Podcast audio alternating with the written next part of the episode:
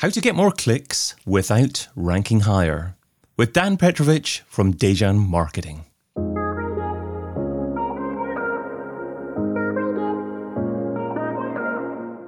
Brought to you by Majestic. I'm David Bain, and this is SEO in 2022.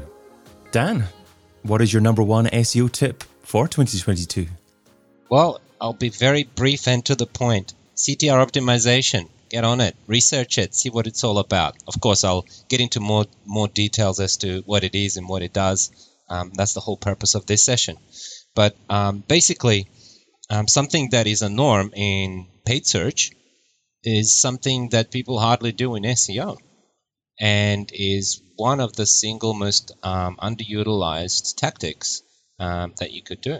So I propose um, for not just next year, but starting this year, uh, for people to really dive into their search console and check out what's going on in their click-through rates and start asking questions. Why is this click-through rate really high? Why is this one really low? And what can I do with that information? Um, and uh, the key is in finding anomalies. Once you find an anomaly, you can do wonderful things with it. So, why have SEOs not really taken advantage of this before? Is it because the data really hasn't been available, or is it because perhaps it's just been easier just to rank new keywords higher? It's the mindset because it's free. If you were paying for that click, you would scrutinize the title, you would scrutinize the description, you would scrutinize the competition, you would really try to squeeze every click you can get out of that ad uh, by improving that click through rate.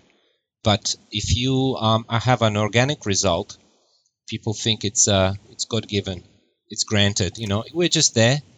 Mm. Um, let's rank higher. That's the that's the mentality. Let's push it. Oh, we're ranking number three. What what can happen if we push it to number two or number one? Well, I can tell you, I've seen situations where um, something increased in rank and lost click through rates. And let me translate that. Something went up in rankings and lost clicks because it had a higher click through rate on the last position than the second last position. So, um, and we've seen we've seen studies uh, done by numerous bloggers and SEOs that that propose and what an average click through rate is for, for rank one, for two, all the way through to ten and they think, okay, well, that's the model I should be using to find out uh, what, what an average CTR is. Where the truth is a lot more complicated. Um, two reasons, two main reasons. There's a lot of reasons to that, but um, two big ones are Google's results are not just 10 results anymore. The user behavior on the search results page is not linear. They don't. The eyes are not going in the F letter F um, sort of pattern. Uh, we're not going from top down and slowly scanning, moving our way down. The it's more like a pinball machine now. Our eyes are darting around, going here, going there. There's there's all sorts of interesting and shiny things that people would like to click on, and Google's not helping us. Um, they're helping the user by providing more direct answers. Um, you know, there are there are zero click queries where people ask for weather and the weather shows up on the results page, and that's that. You get the sports sports results. Um, all sorts of uh, information can be presented like that. Lyrics. Um, so all these special search features tend to um, distract users and take away from your from your clicks. So as part of understanding of the whole process, you also need to consider whether um, something has the low click-through rate is because that you did something, or is it something that Google did? Um, for example, did you write a bad meta description, or do you have an uninteresting title, or is it just that um, Google has something shiny next to you, um, and there's nothing you can do to improve your situation in that um, in mm. that particular uh, search configuration. So that's uh, that, that's a little bit of depth that we just touched on as to how how CTR works. So in in in general, What does a great title and meta description look like that will encourage a high CTR? Well, we've so far discovered a number of things, but the primary thing is that um, people don't read online. Um, I've, d- I've done this research several times. Um, I can share the study with you. We've, we've surveyed uh, thousands of people over the over the years, and we found that people don't rate. People scan, skim, and um, just like when they land on an article, uh, they don't read the whole article most of the time. They do the same thing with uh, with the search results. So things that you have available to you to create an interesting um, snippet is to have them brief, concise, to the point, and have some of the power words that tend to resonate within your um, audience. Some of those things could be titles phrased as questions. Some of them a little bit clickbaity, and they're uh, like a trend that will fizzle out. Um, in the movie industry, for example, you have um, the current trend is you need to watch and then whatever movie title mm-hmm. or the description of the genre ASAP. And you can see that you know every um, website that uh, does movies is copying or reviews is copying the same format. You need to watch X Y Z ASAP. Um, and so this is something that they've intercepted that works really well. So this one is an instructional title that, that is telling people what to do. Go mm. check this out. Stop what you're doing now and go click on and go watch this movie. So um, that's that's a call to action. Um, of course, you have um, your whole meta description, uh, which gives a little bit extra information. You have your rich snippets schema available to you to um, use all the uh, all the wonderful uh, extra um, frills to your regular um, snippets. But um, some of the other things that people don't always don't always consider, uh, perhaps SERP geometry. Um, let's say everyone's packing their search results, their snippets with lots of content and text. If you suddenly have a very brief two word title and a one sentence meta description, you now have a lot of negative space around you. You're standing out. So you actually create breathing space, visual breathing space around your snippet, having more focus towards uh, towards your snippet. So uh, those are just some examples. Um, but the true key to finding out what the right um, thing to do with your with your snippets is is to have a look at your data. There's no other way to see it because one website is different to the other, and th- there are different industries, different purposes website. A single website could have different rules for a good CTR. You could be on a information pages, evergreen content, blog content, or product pages, e-commerce product pages, or category pages. They all behave very differently, and people may have different behaviors um, when they're when they're browsing different things because they ha- they'll have different intents. Then we have things like seasonality. Uh, you're a florist. You know which days are big for you, and the user behaviors will change uh, during those times as well. I love the fact that an SEO conversation nowadays involves great copywriting principles as well. So it's not just about the technical aspects of SEO or how many keyword phrases you you can get into your title or your meta description or your page copy. Is it still necessary to have a target keyword phrase within the page title at the moment? Well, this is something you need to be careful when you're optimizing your snippet for better click-through rate. You have to ensure that your um, keywords that you want to rank for are in the title, because that's one of the most um, obvious signals to Google. Like if if you think about okay, you're a search engine and you'll you'll land on a page, you're crawling the page, and in the title of that page, in the title of the document, you don't mention something. Well, that's a signal that that something is not as important to you as it could be. So you still want to follow those traditional SEO rules when writing, um, but something that you said is like copywriting is super important, um, and you know micro copywriting is super important. Crafting, fine crafting your titles and descriptions is really really important I, I obsess over my titles and descriptions. I sometimes I will spend half an hour on a single snippet, writing the title, rewriting it, changing my mind, and then when I'm finally happy with it, I run a test. I don't I don't just trust it. I test it and I compare before and after. So basically, if I've had a snippet with the title A and description A, and I've changed it to title B and description B, I'm now measuring period of 30 days to another period of 30 days from before and after when I changed the snippet and when Google picked it up in the results. So I'm then measuring the impact of my idea, what I thought was a great idea to improve the click-through rate, to see if it actually makes any difference. Um, and typically it does make a difference, but sometimes it's a negative. So you could actually ruin your click-through rate by attempting to improve it. So that's something important uh, that we need to keep uh, keep in mind. Roll it out, test it, compare it. One thing when you're testing your click-through rates, don't compare um, uh, your data on position one and position two. It has to be position one to position one, position two, position two during that period of time. So we're comparing A and B over segmented positions. Obviously, uh, position one and two uh, will have different click-through rates by default because of the um, selection bias. So um, why am I talking about position 1, 2, and 3? Because you will appear on position 1, 2, and 3, and 7 during that uh, period of time.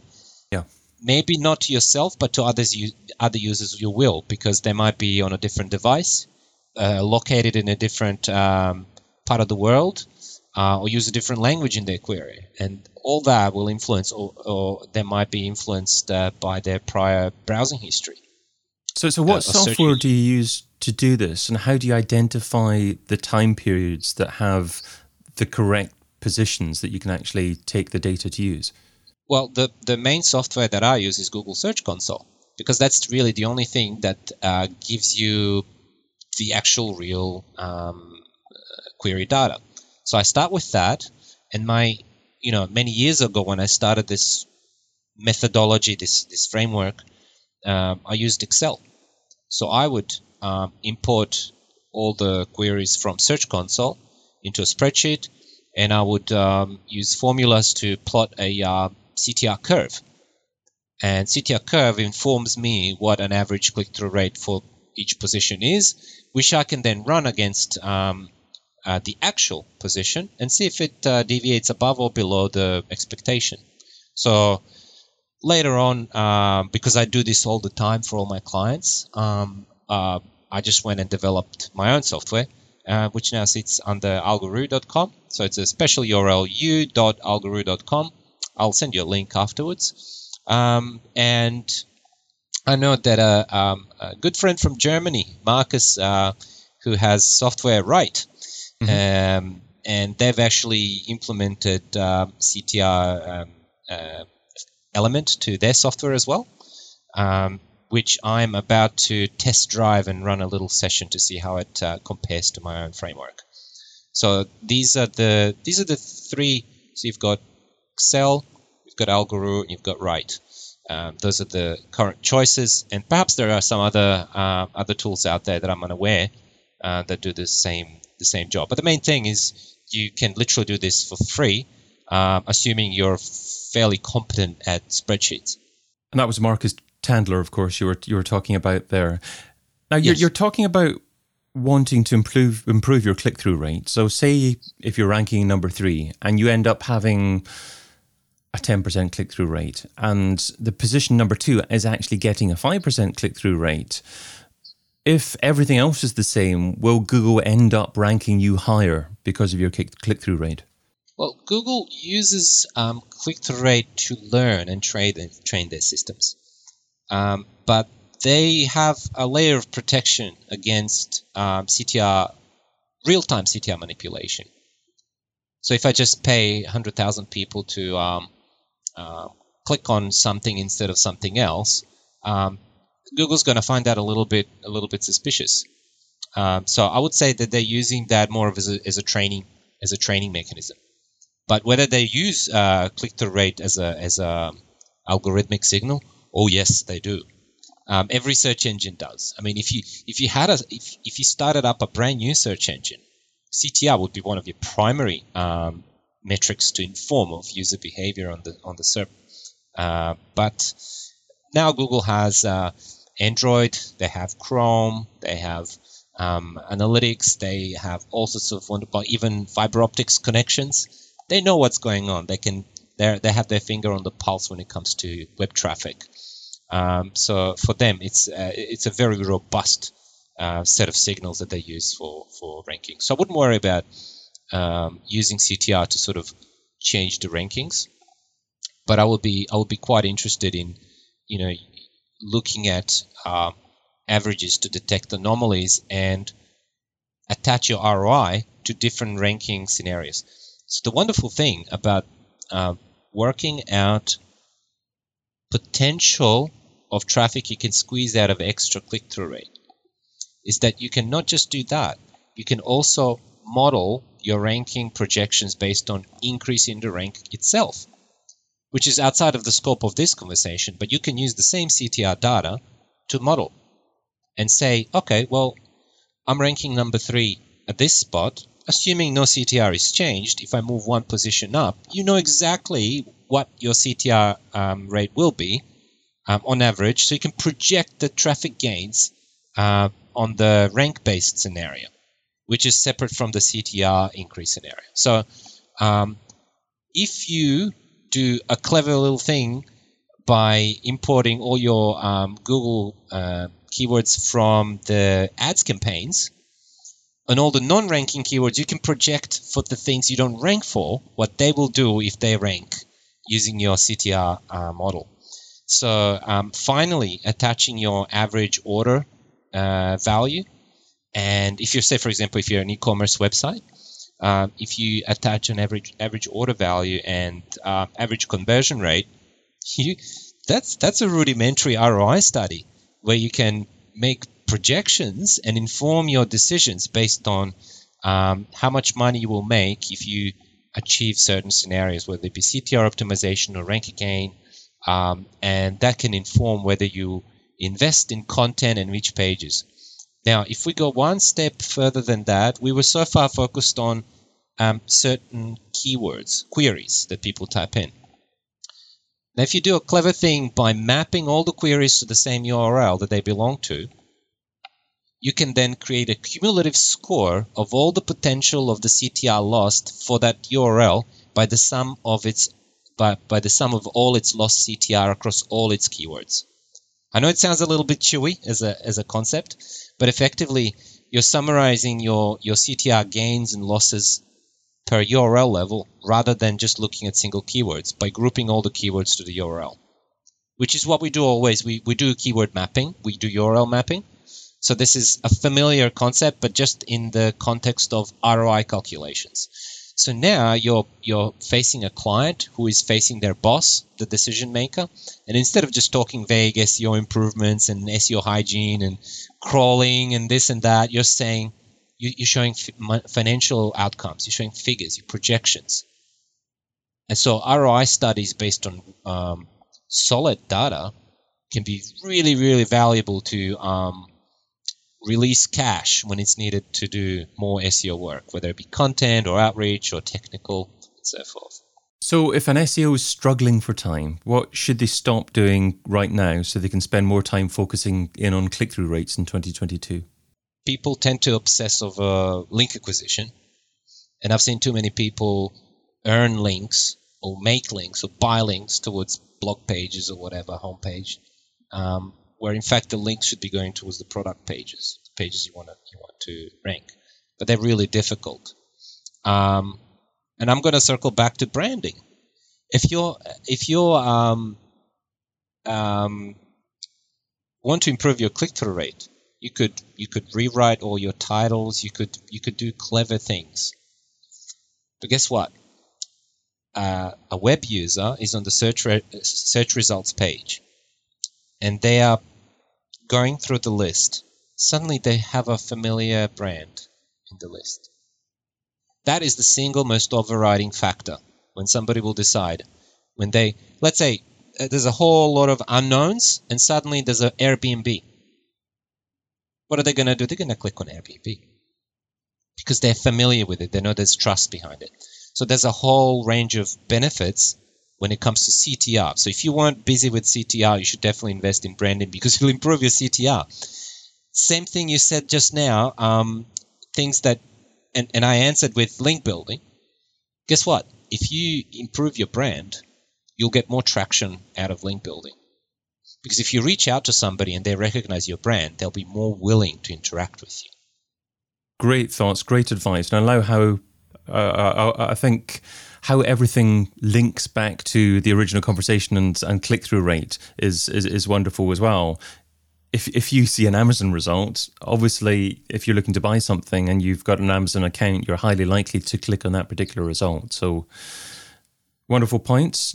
Dan, we could carry on this conversation for a long time, I'm sure, but I'm just going to say like, you, you can find Dan Petrovic over at dejanmarketing.com. Dan, thank you so much for being part of SEO in 2022. Absolute pleasure. Check out the rest of the content from SEO in 2022 over at SEOin2022.com.